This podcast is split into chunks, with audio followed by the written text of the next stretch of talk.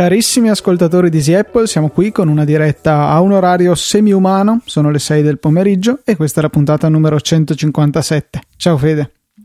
Ciao Luca e come grande novità in questa puntata sappiamo che è uscito l'aggiornamento di, di OS X che ha corretto quel, quel bug abbastanza preoccupante per sì, quanto riguarda i certificati e che era stato tra, tra l'altro aggiorn- corretto prima su iOS con eh, la 706 e solo successivamente con OS X, però con un uh, lieve ritardo.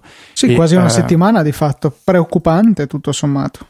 Sì, ci sono state delle speculazioni del tipo probabilmente c'è qualcuno che lavora per, L- per NSA all'interno di Apple e quindi ritarda a correggere questo bug, però penso siano state tutte voci un pochettino sarcastiche più che veritiere, immagino. E l'altra grande novità è stata FaceTime Audio, portato anche su, su OS X, con un ritardo anche qui di circa sei mesi perché era stato annunciato a, a settembre, o meglio, sarebbe dovuto arrivare a settembre, annunciato durante il WWDC, quindi a giugno. Um, FaceTime Audio che potrebbe far comodo molto a Mete e a Luca, non per le nostre registrazioni a distanza. Sì, nella speranza che si comporti meglio di Skype quando quelle giornate che Skype decide che non è il caso di farci registrare una puntata decente, oggi non sembra essere il, calo, il caso perché in questo momento sembra che vada decentemente Skype. Speriamo che continui così. Eh, peraltro in questa puntata abbiamo tentato rapidamente di usare eh, FaceTime Audio, solo che il tentativo è fallito, dato che il nostro setup per le dirette, sopra, soprattutto quando come oggi siamo a distanza, è piuttosto incasinato e, e quindi c'è bisogno di un attimo di tempo per poter studiare le impostazioni ideali per poter sfruttare FaceTime Audio al posto di Skype, che invece è già bello configurato, ci basta aprirlo e funziona. Ok, allora partendo con eh, le nostre solite domande, Luca, so che c'è una, uh, è arrivata un'email in settimana parecchio lunga che tratta uh, di uh, account condivisi in famiglia di Apple ID, iCloud e cose simili. Ci fai tu il riassunto e qual è la domanda, qual è la risposta? Sì, eh, in realtà le domande sono state due, ma eh, guarda caso entrambe eh, riguardano il, gli Apple ID, insomma, in generale la situazione non è chiarissima. Eh, Francesco ci scrive eh, riguardo a un suo problema, lui è un utente Apple di vecchia data, quindi ha passato tutti i vari disastrosi servizi online di Apple, .Mac, MobileMe e ora iCloud. E mm, lui in pratica si è trovato con il vecchio account su cui gestiva magari mail, calendari, queste cose qui, e quello nuovo che ha creato con la nascita dell'App Store per effettuare i suoi acquisti. E si trova ora nella necessità di abilitare la nuova verifica in due passaggi, che è disponibile finalmente anche in Italia, che ci manda o una push se abbiamo installato um, Find My iPhone oppure ci manda un sms con un codice di verifica per eh, accertarsi che siamo noi a voler fare per esempio un acquisto su un device che non era mai stato utilizzato prima per comprare le applicazioni.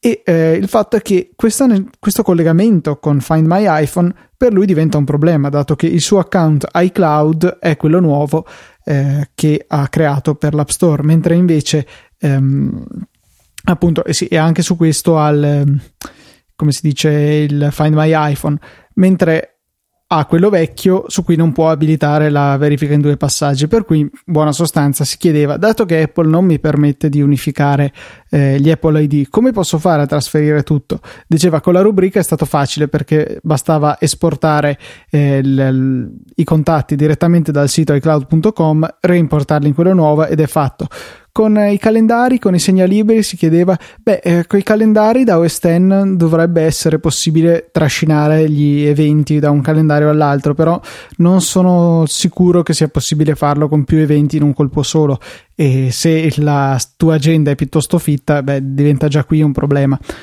Poi si parlava di, eh, ad esempio, i segnalibri di Safari, anche qui nessun problema, tutto sommato si può fare Comunque, consiglio prima di fare queste cose un bel esporta segnalibri direttamente da Safari, è possibile farlo. Ehm, direttamente ecco dal menu file, poi c'è esporta eh, preferiti o segnalibri, non mi ricordo come è tradotto. E, quindi fatto questo, andiamo a fare il logout dall'account iCloud vecchio, entriamo con quello nuovo, spuntiamo il Safari per dire che vogliamo la sincronizzazione dei preferiti e ci verrà chiesto se vogliamo unire i segnalibri esistenti, cioè quelli che abbiamo sempre avuto, con quelli presenti su iCloud che presumibilmente sono nessuno. Gli diamo l'ok e verranno caricati quelli nuovi, cioè quelli, quelli vecchi sull'account nuovo. Con PhotoStream non c'è niente da fare, non che, che io sappia perlomeno e per le app che usano iCloud credo uguale, cioè si può fare un tentativo di logout e login con quello nuovo sperando che i documenti vengano spostati, però non lo so, non, non, so come funzioni, non ci ho mai provato. È un po' un casino, effettivamente. Sarebbe molto meglio se Apple offrisse la possibilità, magari previa verifica dell'identità e del possesso dei due account, si potesse appunto unificarli eh, in un unico. Ok. È una questione che, se non sbaglio, hanno affrontato molti nel mondo, nel mondo Apple, molti blogger, tra, tra, cui vabbè anche il solito Vitici che, di cui parliamo sempre. Soprattutto e, ehm, perché loro poi magari essendo utenti da lunghissimo tempo si sono trovati con questo esatto problema, cioè aver avuto magari vecchio account eh, MobileMe e avere la necessità di passare ai cloud, ma nel frattempo erano stati creati altri account, eccetera, eccetera. Sì, sì, sì, poi per non parlare anche tutto il discorso del, delle password, della eh, mancata di separazione del, dell'account iCloud con tutti i dati sensibili, quindi rubrica, iMessage, mail, e uh, che è unito alla, all'account con cui si acquistano le varie applicazioni, che quello proprio eh, come, come, è stato detto da Apple può essere condiviso in famiglia però sì. non, non, è, non, è, facilitato assolutamente questo. E è tutta, proprio tutta questa la domanda di UB underscore 74, non so il nome proprio, non c'è scritto su Twitter, per mm-hmm. cui eh, pazienza, però comunque la domanda è quali eh, accorgimenti bisogna avere per poter condividere un unico account in famiglia per effettuare gli acquisti. È una cosa che nella mia famiglia si fa regolarmente e non è troppo difficile, c'è solo una piccola controindicazione. Eh, allora, giusto un attimo di contesto, nella mia famiglia ci sono diversi iPhone e eh, si usa tutti il mio account personale per acquistare le applicazioni di modo che eh, si debbano pagare una volta sola in sostanza e questo è l'account che va inserito nelle impostazioni di ciascun dispositivo nella voce store. Quando invece andate a eseguire il login con l'account iCloud, lì ciascuno deve avere il suo. E qui c'è una cosa che eh, bisogna tenere presente qualora si stia creando un nuovo account e esserne consapevoli se invece l'account esiste già. Di che cosa sto parlando? La questione è che il mio account con cui usiamo, cioè che usiamo per fare gli acquisti sull'App Store, è anche il mio personale account iCloud, quindi mi sono rassegnato al fatto che i miei familiari sanno la mia password e quindi volendo possono andare a vedere le mie mail su chiocciolami.com che non uso possono vedere i miei calendari, la mia rubrica, le foto, le foto di Photostream, volendosi, sbattendosi e, e poi anche la, sì, calendari e qual era l'altra cosa? Ah, i messaggi qualora entrino con un mm. nuovo dispositivo, però dici, dici poco. In realtà comunque mi arriva il pop-up eh, sul, sugli altri dispositivi dicendo che il mio account eh, iCloud è adesso utilizzato anche sul dispositivo tal dei tali. Eh, mm-hmm. Comunque, insomma, tutto sommato, dei miei familiari mi fido, per cui questo scotto lo, lo pago volentieri. Insomma, eh, se invece state partendo da zero, avete appena deciso, bah, investo un milione di euro, doto tutta la famiglia eh, dei, di nuovi iPhone e iPad per sostituire i vecchi 3310, fate una cosa: create un ID Apple che utilizzerete solo e unicamente per gli acquisti acquisti. Gli altri, cioè, e poi ciascun membro della sua famiglia si farà il suo personale account di iCloud. E proprio questa è la questione. Eh, come facciamo nella mia famiglia, tutti gli altri membri della famiglia hanno due account distinti, quello per gli acquisti e quello personale iCloud, così i loro dati personali rimangono a loro e soprattutto eh, per dire col fatto che con iCloud abbiamo solamente 5 giga gratuiti e quando si parla di backup 5 giga finiscono in fretta ehm, se avessimo tutto sotto un unico account con 5 giga ci backupperemo la rubrica e poco più. Eh, per cui ecco un'altra ragione per avere gli account separati. Quindi ricapitolando, solamente nella sezione impostazioni store mettete l'account per eh, gli acquisti e poi nella voce iCloud invece entrate ciascuno con il suo account. Senti Luca, prima di passare alle prossime domande, visto che siamo già nel, nell'ambito di uh, account Apple ID e simili, da questa settimana, forse un po' prima, è stata abilitata um, anche in Italia e in gran parte dell'Europa la possibilità di attivare la verifica in due passaggi. So che tu l'hai fatto, io non ancora. Eh, voglio sentire un attimo il tuo parere per capire un attimo come ti sei trovato, esperienza magari anche quando ti, eh, non sei solo davanti al Mac, ma sei con l'iPad o con l'iPhone e devi fare questa doppia verifica. Com'è? Sì, esatto. Era stato proprio questo, diciamo, quello che ha spinto poi eh, Francesco a, a, a unif- voler unificare i suoi account. Sì, allora la procedura si fa da, eh, mi pare, myappleid.apple.com e eh, richiede alcune cose, alcuni passaggi. Eh, per prima cosa fanno un po' di terrorismo psicologico dicendo che se vi perdete la chiave speciale di recupero che vi daranno dopo eh, e perdete anche la vostra password, arrivederci, eh, create pure un nuovo ID Apple perché non c'è niente da fare. Eh, comunque, la, cosa, la prima cosa che viene fatto fare dopo aver accettato il nostro destino è creare, eh, cioè no, associare i dispositivi. Ci viene chiesto di inserire un numero di telefono, io ho inserito quello del mio iPhone, dove ci viene mandato un sms con un codice, lo inserite nel sito e poi vi viene mostrata una lista dei dispositivi che hanno Find My iPhone abilitato proprio con eh, l'ID Apple in questione per cui volete abilitare la verifica in due passaggi. Eh, cliccate su verifica e su ciascuno di questi dispositivi apparirà eh, una specie di push particolare, non, è, non, appare come una vera e propria push, ma comunque come messaggio eh, modale che vi impedisce di fare altro sul dispositivo finché non cliccate ok che vi mostra il vostro codice. Anche qui, come per l'SMS, si va poi sul sito a inserire la, mm, eh, il codice in questione e il dispositivo risulterà associato al nostro eh, account. Superata questa fase, vi viene mostrato questo famoso codice di recupero, che è un po' come una specie di spiaggia di salvataggio qualora qualcosa vada storto, dimentichiate la password.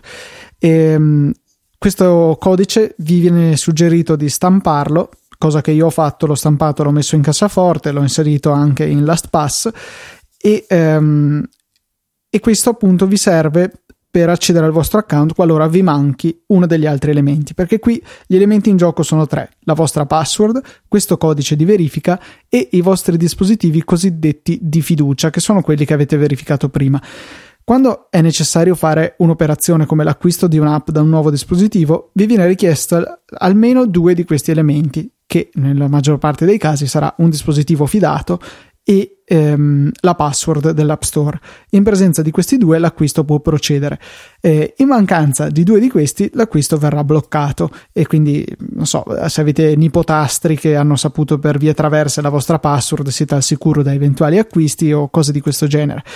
Per ora, però, devo dire la verità, l'ho, l'ho fatto questa mattina l'operazione, non ho ancora effettuato nessun eh, acquisto, per cui non, non è ancora stato intrusivo nei miei confronti. E, però sicuramente è una cosa che vale la pena considerare. È leggermente più scomodo, sì, però la, la sicurezza in più che ci dà è tanta. Considerato che, eh, non so, or, considerando la demografica dei nostri ascoltatori, saranno svariate migliaia che hanno le American Express Oro senza limite eh, collegate al loro ID Apple. Eh, e quindi può essere comodo assicurarsi che nessuno possa spendere i nostri soldi comprando molte copie di I Am Rich non so se te la ricordi quell'applicazione. S- sì, sì, sì, sì, era una delle applicazioni che avevo conosciuto ai tempi dell'iPhone 3GS che costava il massimo del prezzo che si può impostare sul, sull'iTunes Store, sull'App Store e, e, non faceva niente, faceva apparire un diamante e niente, era solo per dimostrare che tu potevi permetterti quell'applicazione perché eri ricco un'ottima di, idea, devo ammettere. L'abbiamo citata Vabbè. già diverse volte in questa, in questa, sede nel nostro podcast, però nessuno di noi due se l'è mai comprata, è veramente un peccato. Sì, sì, devo ammettere che, vabbè, non penso che eh, farei mai una cosa del genere e spero che nessuno dei nostri ascoltatori abbia fatto una cosa del genere o magari la trovi una cosa figa. Ecco, mettiamola così. Vabbè. Eh, domanda di Maurizio che dice che prima partiamo con la fine dell'email, cioè ci ha sparato uno screenshot di Flappy Bird in cui lui ha fatto 55. Ah, anch'io ho superato i 50 oggi, finalmente. Ah, perfetto. No, io l'ho disinstallata ormai da, da parecchio tempo. Vede, per non sai cosa ti perdi. Flappy Bird no, è veramente no. il gioco del secolo. Eh, lo so, però mh, mm, volevo disintossicarmi, quindi sono fatto così. 53, io sono dai, per gli insomma. estremi. Andrea Patruno rimane ancora irraggiungibile con 92, però. Porca miseria. Porca Mio fratello sostiene di aver superato i 100. Ho capito, ma cioè, se vuol partire da più di, più di due minuti quasi. Eh sì, sono abbastanza. Ne fai lunghe. uno al secondo, forse un pochettino meno di un secondo, quindi andare a 100 minuti e mezzo. Tra l'altro sentivo miseria. il cuore che accelerava, proprio l'emozione eh, di Flappy Bird. Ci credo. Allora, Maurizio dice che uh, avrebbe la sua fidanzata necessità di trascrivere dei, delle registrazioni. Allora, eh, chiedeva un software da utilizzare. Io personalmente sconsiglio fortemente la dettatura mm, che ci ha integrato in OS X perché ho avuto delle esperienze terribili, soprattutto recentemente quando ho dovuto, uh, ho, ho, provato a dettare dei pezzi di riassunti um, riguardanti lavorazioni meccaniche e sono venute fuori parole tipo invece di cono, culo e invece di uh, cos'è che era? Iperboloide è venuto fuori Interbologna. Quindi mi sono ritrovato a rileggere pezzi di questo riassunto e non avevo la più pallida idea di cosa stessi dicendo. Quindi esperienza abbastanza negativa. Un software che sappiamo sia io sia Luca essere molto, molto interessante in questo campo e che usa e ha usato uh, John Siracusa per la scrittura delle uh, varie recensioni che ha fatto di, delle varie versioni di OS X si chiama Dragon Dictation. È un software Dragon che... Dictate, appena guardato. Di ah, Nuance. Dictate, di Nuance che potrebbe tornarvi un attimo, uh, cioè, o meglio, potrebbe farvi ricordare qualcosa. Nuance è la stessa società acquisita da Apple che ha aiutato a sviluppare Siri. Uh, quindi... Il motore di riconoscimento vocale dovrebbe essere lo stesso, diciamo, alla base. Poi sicuramente in Dragon Dictate sarà più, più rifinito, più avanzato.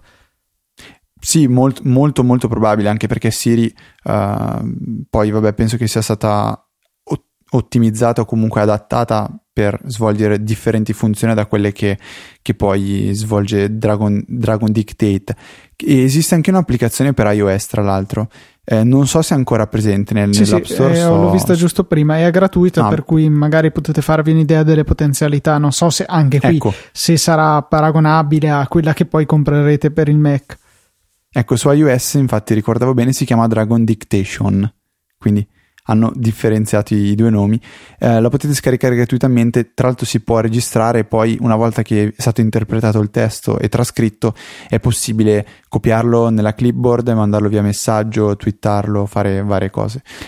Il software non è poco costoso su S10, secondo me si va tranquillamente oltre i 100 euro. Sì, sto guardando ora e c'è fino al 3 marzo una promozione che vi dà diritto al 30% di sconto e con il download eh, online, quindi senza la scatola che vi spediscono a casa, sono 125 euro. E Ah no, guarda, è uguale, 125 euro sia con che senza spedizione, per cui valutate voi se volete essere amici del pianeta e scaricarlo e basta, eh, sono 125 euro oppure la stessa cifra se volete la bella scatolotta eh, recapitata direttamente alla vostra porta. E, ehm, quindi sì, 125 euro non è poco, ma è abbastanza poco se consideriamo che il prezzo standard è 179 euro. Eh, se è un, software che si pensa di utilizzare pesantemente, sì, può valerne la pena, altrimenti insomma da valutare. Terza domanda eh, da parte di Stefano dice che a lui piace molto guardare film in inglese, come piace anche a me e a Luca. E spesso lui gli, gli, dice che il doppiaggio italiano non rende molto, molto bene, e qui sono d'accordissimo. Dice che però tuttavia sull'iTunes Store è difficile trovare film in lingua originale. Uh, quindi come ci si deve comportare in questo caso? Guarda, allora, io ci sono rimasto piuttosto mm. stupito. Per, io ero convintissimo che sull'iTunes Store ci fossero tutti i film con la doppia lingua, perlomeno tutti i film originariamente in inglese. Sì, guarda, io ero a conoscenza di questo problema perché uh, ho un'amica in inglese che vive in Italia e spesso lei si è lamentata del fatto, tra l'altro si è lamentata con me come se io lavorassi per Apple, um, del fatto che i film acquistabili sull'iTunes Store sono spesso e volentieri solo e soltanto in italiano e non c'è modo di acquistarli in inglese. Uh, tra l'altro che è un po' come noi nei cinema abbiamo film che sono al 99% sempre in lingua italiana. Quindi se qualcuno alle- dall'estero decidesse di venire in Italia non ha assolutamente la possibilità di vedersi un film uh, in lingua inglese magari. E, ehm, cioè, è, è, brutto da dire, però non esiste una, una, una soluzione eh, se si vuole passare tramite la comodità che offre per esempio l'Apple TV. Quindi se voglio vedermi un film la sera noleggiandolo in lingua originale non posso farlo e apparentemente il modo che risulta più semplice, è bruttissimo dirlo, però sono metodi che uh, coinvolgono pirateria. E no, è una cosa abbastanza triste perché qui ci si trova davanti al non avere scelta e, o meglio, eh, diciamo a differenza di facendo un paragone con la musica dove uno lì può veramente scegliere se acquistarla sull'iTunes Store o tramite Spotify ascoltarla in modo legale o scaricarla illegalmente nel momento in cui uno vuole vedere una serie tv o un film in lingua originale non ha proprio la scelta. L'unica via è quella della pirateria, a meno di aspettare di poter acquistare il Blu-ray una volta che è uscito, acquistarlo a quel punto poterlo vedere in, in digitale, o meglio, in digitale, in lingua originale eh, tramite un lettore di Blu-ray. Quindi nel caso in cui si voglia vedere sull'iPad bisogna prendere il Blu-ray, ripparlo con tutte le complicazioni eh, diciamo collegate a questo, a questo processo. Sì, io ho presente che su Sky invece sono tutti disponibili in doppia lingua i film e, e, questo proprio mi ha spinto anche a pensare che facessero lo stesso sull'iTunes Store dove forse è addirittura ancora più facile eh, per Apple andare a distribuire film in doppia lingua. Non so se magari scomincino a subentrare le nostre ridicole leggi sul diritto d'autore che ogni volta riescono a rovinare tutto. Sì, a questo punto mi viene in mente che forse SkyGo potrebbe offrire qualcosa on demand. Sì, sì, SkyGo um, per con... consente di vedere i film in doppia lingua. C'è sempre quel piccolo dettaglio che bisogna essere abbonati a Sky, che non è che sì. costi proprio due lire. Ok, però, ok, questa è già, già, un'alternativa, quindi quello che ho detto prima non era del tutto vero. Allora, quindi una, un'alternativa c'è, bisogna avere Sky che, che vabbè, anche qua ha, ha, delle, ha delle grosse complicazioni. Um, ultima cosa che diciamo Luca, visto che abbiamo parlato in questi giorni, in, o meglio in questi giorni, nelle scorse puntate tantissimo di time capsule, abbiamo anche spiegato la differenza tra uh, l'Airport Express Extreme, ci viene fatta una domanda da Andrea uh, che vorrebbe capire un attimo um, come in, vabbè, innanzitutto come poter vedere il disco rigido della time capsule e impostarlo come time machine, questa è una domanda a cui rispondiamo dopo. Però lui voleva capire eh, nel momento in cui ha già un uh, modem router di Sitecom e collegato in cascata una, una time capsule, come deve comportarsi con vari parametri di HCP, DNS e i vari settaggi e ad esempio anche come comportarsi con il wifi che uh, crea il, il, modem router di, di Sitecom. Quindi cosa fa effettivamente la, una time capsule Airport Express uh, e chi dei due deve gestire questi, questi vari parametri. De gustibus, cioè dipende un po' dalla situazione. Eh, se cioè se, cioè, se, magari sono abbastanza distanti Time Capsule e, e modem uh, Sitecom, eh, potrebbe essere comodo poter sfruttare anche il wifi Sitecom quando si è in zona. Allora, in tal caso, la cosa migliore è lasciare a quest'ultimo la, la gestione del DHCP, eccetera, quindi mettere l'AirPort in modalità bridge disattivando il suo DHCP. In quel modo praticamente si comporterà unicamente come un convertitore da Ethernet a Wi-Fi e chiuso il discorso.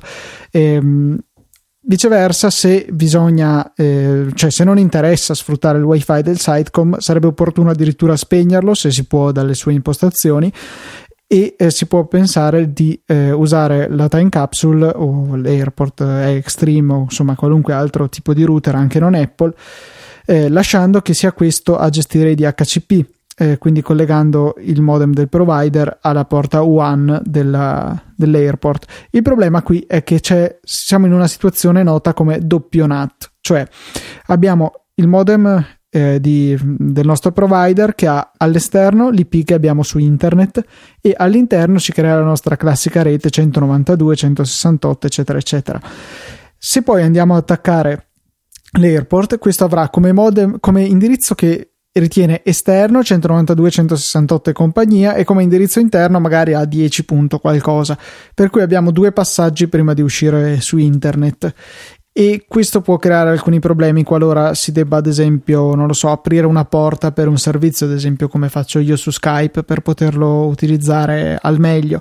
Eh, perché bisogna fare due aperture dal modem verso l'airport e dall'airport verso il client. Quindi forse anche qui può convenire tutto sommato alla fine usare l'airport come bridge e eh, lasciare che sia il coso, il, il, il modem del provider a eh, gestire il DHCP. Si perderanno alcune funzioni carine che hanno gli airport, ad esempio la possibilità di sfruttare la rete ospiti, però forse vale la pena di perdere queste funzioni per risparmiarsi qualche mal di testa. Beh, c'è da dire che la rete ospiti che è in grado di offrire l'airport comunque è una cosa molto molto limitata, nel senso che tiene praticamente i dispositivi collegati a quella rete in una LAN sepa- separata quindi non, fa, non dà la, la, possibilità di connettersi ai computer che ci sono in rete, quindi eventualmente anche al, ai dati che ci sono nella time capsule. Non si possono fare tutte quelle belle nerdate che hai fatto tu, magari limitando la velocità, limitando la banda in upload o, o cose simili. Quindi tutto sommato non è una perdita così, così importante. Dipende um, un po' da quanto siete malati, quanta voglia avete di smanettare. Vabbè, questo, questo, è sicuro. Cioè, vuoi mettere, scusa, avere la gente che viene a casa mia, vede la rete Zorzi ospiti, non protetta, si connette e si vede comparire il pop-up accesso wireless Zorzi in rosso con il posto per inserire il codice valido per sole 12 ore che gli fornirò io, gratuitamente sì. peraltro. Però tutto quello che hai fatto te non è una cosa che si può fare semplicemente spuntando la casella No. Da... Beh, esatto, in realtà sì, cioè, perché sì. uso la, la, funzione di Apple sfruttando un bug che c'è nel loro firmware, però questo non è Easy Network. No, sì, è Easy Podcast Network, però non è Easy Vabbè. Networking nel senso delle reti, sì, per cui dai, lasciamo perdere. La, la, seconda cosa che chiedeva, ehm, e mi sono perso il nome, eh, vabbè, ok. Um, Andrea, ecco, chiedeva come poter vedere il disco rigido della time capsule e come settarlo a, come time machine. Allora, per poter usare il disco interno come, mh, mm, diciamo, posto in cui archiviare file, brutto posto però vabbè. Eh, basta andare nelle impostazioni della, di, di, di, Airport quindi tramite l'applicazione di, di OS X o per iOS Airport Utility spuntare la casella ehm, sotto la voce disco cioè la, proprio la voce eh, abilita condivisione file punto. A questo punto da questo punto in poi si possono vedere i file all'interno della time capsule perché eh, dal Mac sotto il Finder nella, bar- nella, barra laterale troverete proprio la time capsule a cui vi com- connettere eh, mettendo la, la, password che avete già impostato al primo setup della time capsule che mentre... una volta, una volta sì? eh, con Utility Airport 5.6 prima che la facessero diventare eh, come quella di iOS che non può fare niente si poteva addirittura mettere nessuna password lasciare abilitato l'accesso ospiti eh, quindi privo di autenticazione, cosa che io ho fatto perché è la cosa più comoda. Se avete un Mac fino a un Mountain Lion, riuscite a trovarvi su internet le versioni vecchie, ci sono ancora sul sito di Apple cercando bene. E se invece avete Mavericks, niente da fare, ma niente da fare anche se avete un Mac adatto e l'ultimissima generazione di Airport Extreme e, e Time Capsule, quelle più alte che larghe, insomma, per intenderci, quelle AC. Um, ok, questo per quanto riguarda Mac. Per quanto riguarda iOS potete scaricare un'applicazione che uh, sfrutti il protocollo Samba, quindi un fa- file manager uh, che abbia la possibilità di connettersi a dei, dei, dei computer tramite il protocollo Samba. Eh, quella che consiglio io si chiama File Explorer, che è gratuita. E vers- c'è una versione gratuita e una a pagamento. Con quella gratuita potrete avere soltanto un account, quindi se l'utilizzo è limitato alla time capsule va, va più che bene.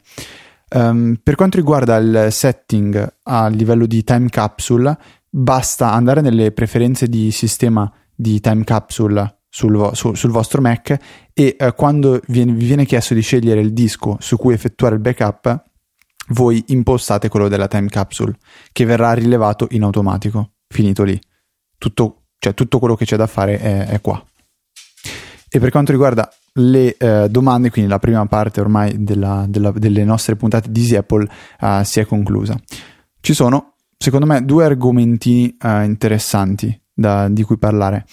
Il primo è uh, Telegram, che Luca, se non sbaglio, hai provato anche tu, anzi ne sono abbastanza certo. Sì, e prima di te, quindi Fede, arrivi tardi. No. Arrivo tardi. Non gasarti non... più di tanto. Mm. No, no, sono assolutamente casato. eh, Telegram è, è, un, è, un, servizio che um, vuole cercare di offrire a, a, agli utenti ciò che WhatsApp non è stato in grado di darci, ovvero la possibilità di chattare con i nostri amici in modo gratuito con non solo l'iPhone ma anche Mac, iPad, Android e comunque uh, Linux, qualsiasi tipo di piattaforma in un modo che sia un pochettino più elegante e con uh, un'attenzione ai dettagli un po' migliore di quella che uh, diciamo, ci ha offerto WhatsApp negli ultimi anni, che a mio parere ci ha un pochettino trascurati, però vediamo adesso come cambieranno le cose.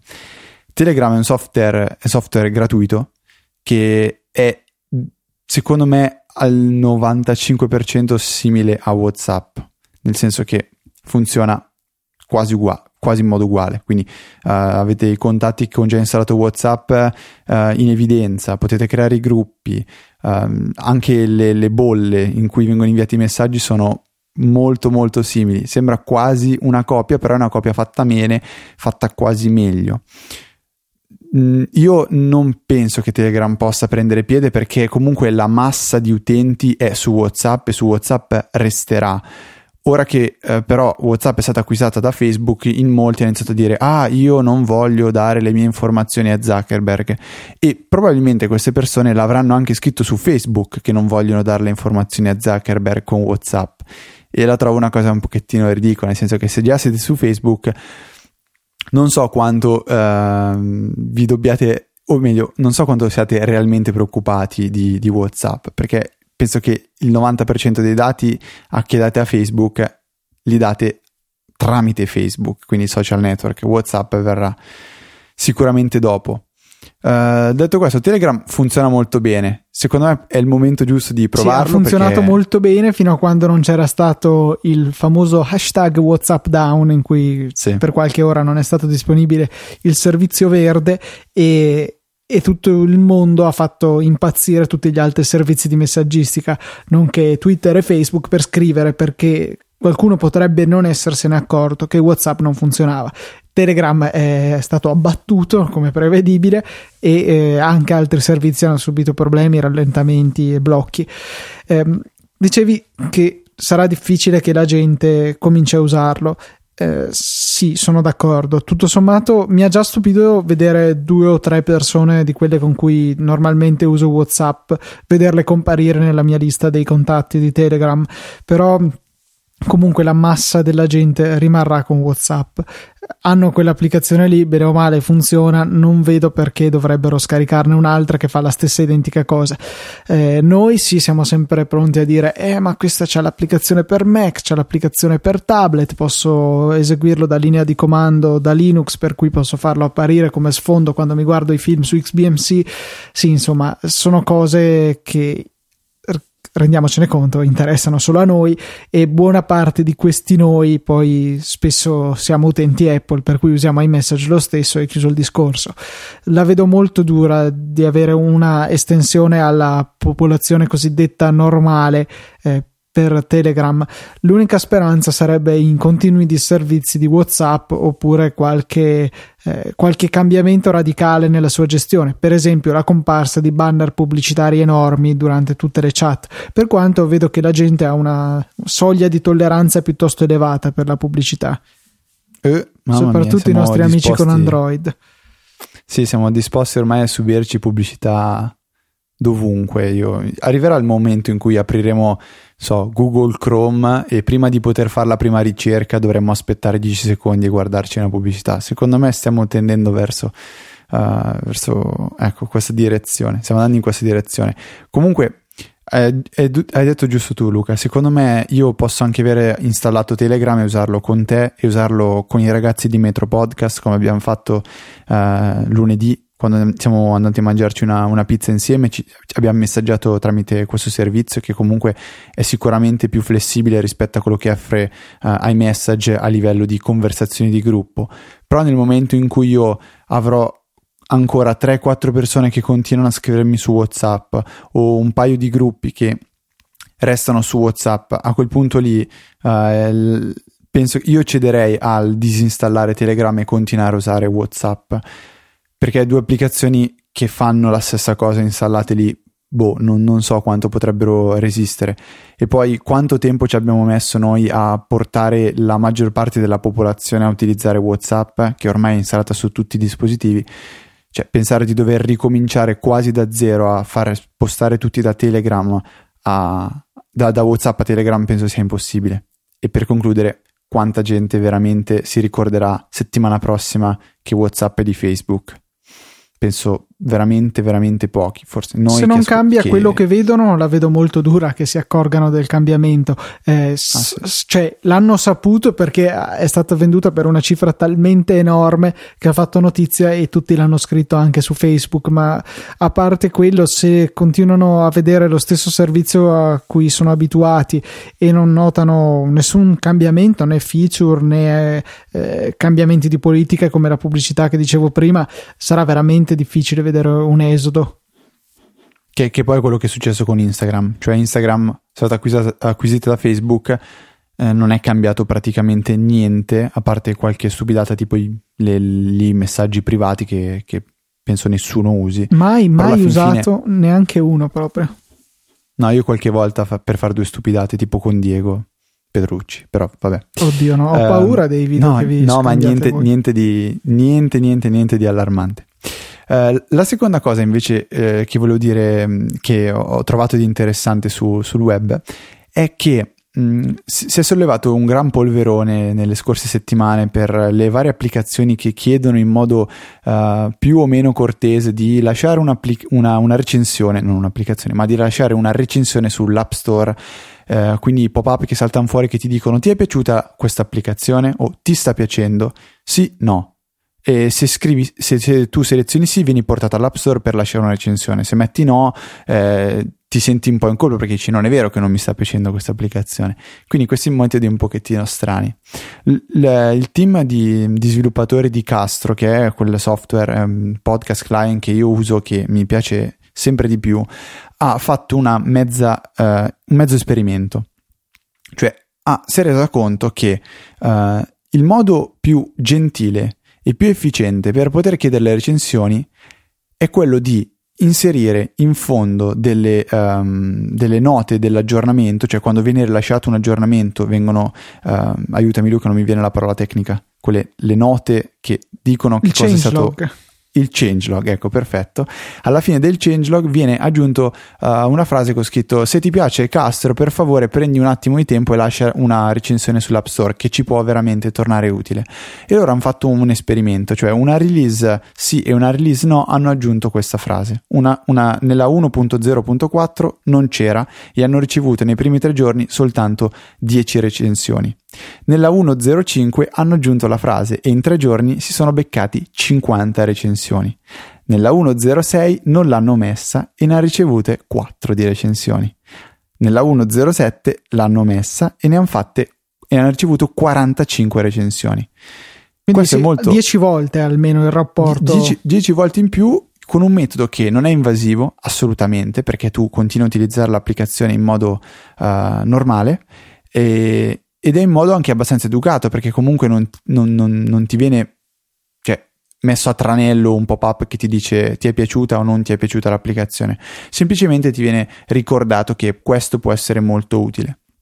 Spero che in tanti sviluppatori leggano, abbiano la possibilità di leggere questo post e decidano di uh, intraprendere anche loro questa, questa strada, Secondo che penso sia la più interessante. L'unico problema di questa strategia è che può funzionare bene solamente per queste applicazioni di nicchia di utenti appassionati che vanno a guardarsi il changelog ogni volta.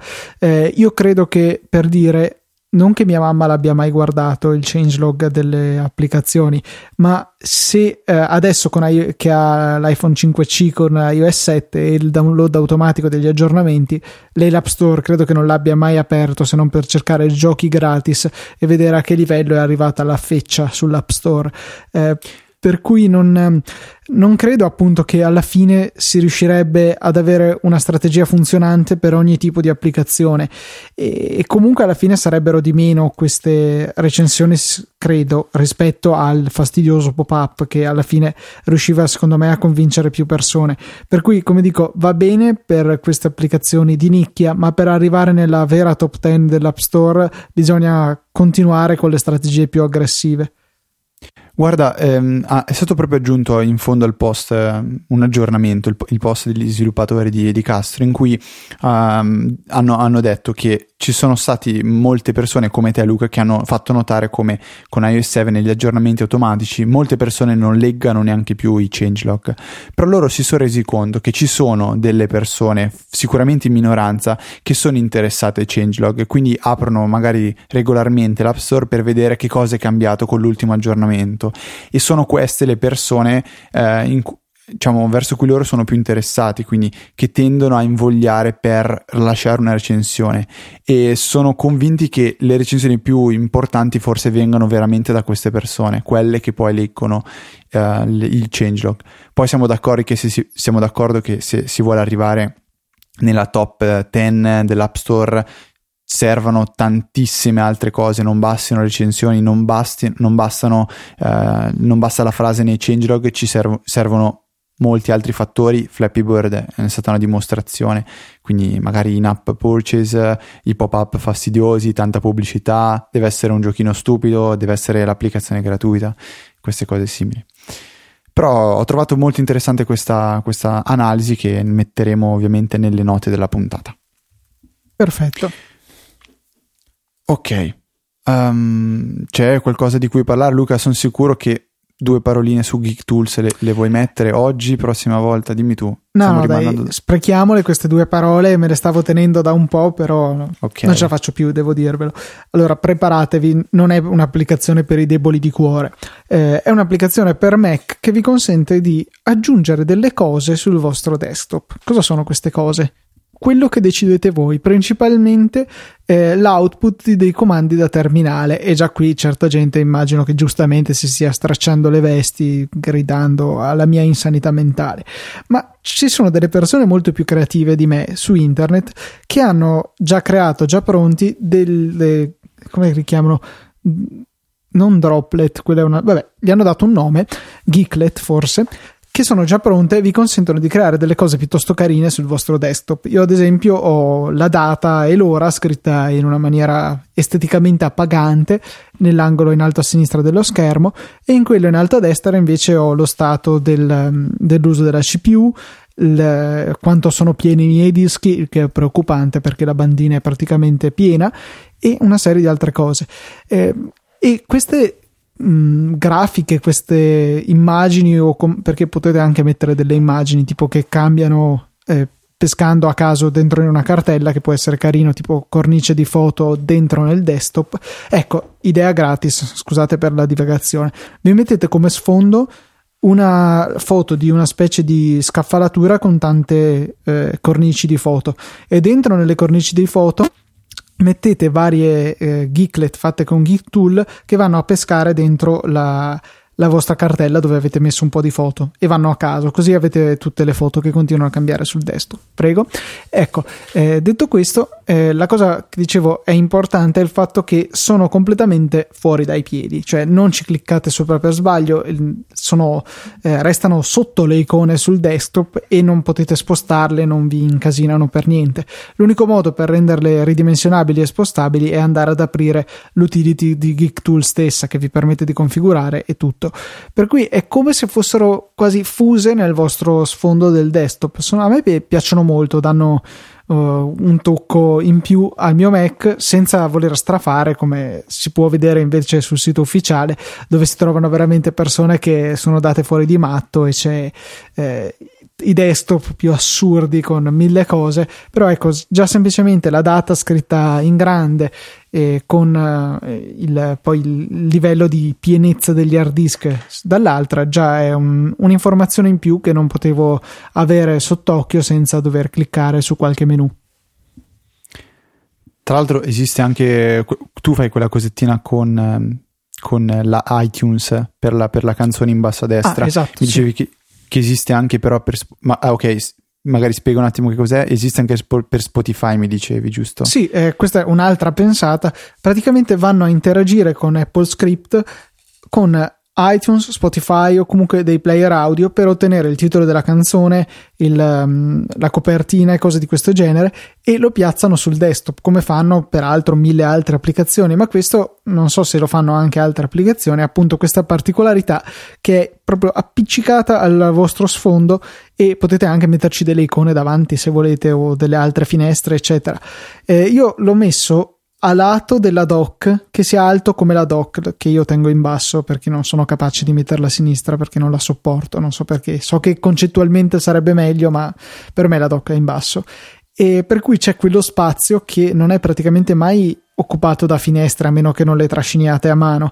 Per cui vedete attraverso quello che state facendo la canzone in riproduzione. È un'idea molto carina secondo me per sfruttare Geek Tool. Sì, diciamo che è un software che una volta scaricato uh, eh, lascia un attimo um, con, le, con, le, mani congelate, nel senso che non si sa dove mettere le dita sulla tastiera. Per, non per, perché per ci siano qualcosa. tanti comandi, ma proprio perché non ce ne sono. Al contrario, è, mm. c'è un posto per scrivere il vostro comando da terminale e poco più. Vi conviene andare sul sito ufficiale a cercare quello che hanno fatto altri utenti che vi risparmieranno un sacco di fatica. Insomma, potrete solo modificare quello che vi aggrada, ma partirete da qualcosa di già fatto. Però può dare delle ottime soddisfazioni questo software, secondo me. Sì, sì, sì, bisogna avere un po' di tempo, a meno che appunto sì, non ci un sia bel contenti... weekend potrebbe andare via, secondo me. Esatto, esatto. E direi che questo è più o meno tutto. Direi di sì. Direi che eh, siamo giunti anche alla fine di, di questa puntata e penso che da oggi sia il caso di smettere di fare il finale brutto, perché noto che quello che fate tu, tu e Filippo su, su TechMind eh, fa, se, se sia molto più sensato. Quindi direi di fare un. Se sei d'accordo con me, Luca, visto che sto improvvisando in questo istante, di chiudere dicendo che, li, che as- io saluto gli ascoltatori e poi tu li saluti. Nel senso, cosa okay. ne dici? Va bene. È una follia. È una no, cosa no, ce così la possiamo azzardata. fare, credo che Ok. sia fattibile. Ah, e vabbè, ricordiamo che chi ha voglia, a proposito di recensioni, non possiamo farvi apparire un pop-up sull'iPhone, ma vi facciamo apparire un pop-up audio nelle orecchie. Se volete, su iTunes potete lasciarci una recensione, ci aiuta molto, aiuta altre persone a scoprire Easy Apple e poi magari gli altri podcast del nostro network, per cui andate lì, cliccate scrivi una recensione e lasciateci un numero di stelline possibilmente uguale a radice di 25. Fantastico, bravissimo Luca. Eh, niente, quindi ci sentiamo settimana prossima e quindi un saluto da Federico. E un saluto da Luca.